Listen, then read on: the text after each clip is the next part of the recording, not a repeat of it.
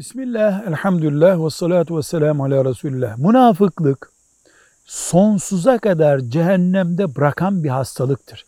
Müslümanın inanç esaslarında, yaptığı işlerde münafıklık olabilir.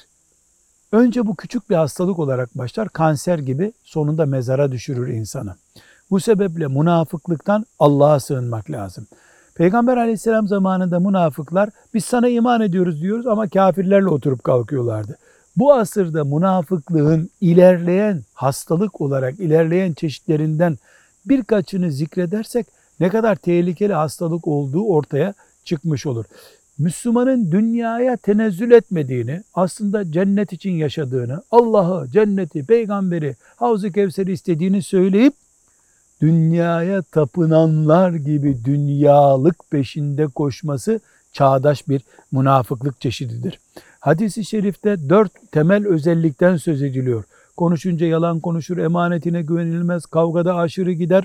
Ve bu özelliklerden biri varsa münafıklık açısından tehlikededir. Bir başka münafıklık işareti dini dert ettiğini, Allah için, bu dünyada kelime-i tevhid için var olduğunu söyleyip ama din erirken, kaybolurken hiçbir gayret göstermemesi bir Müslümanın münafıklık çeşitlerindendir. Müslümanın emri bil maruf ve nehy anil münker yapmaması, bununla ilgili bir endişesi olmaması, yani kötülük görüyor, engellemek için uğraşmıyor. İyilik yapması, iyiliği tavsiye etmesi gerekiyor, ilgilenmiyor.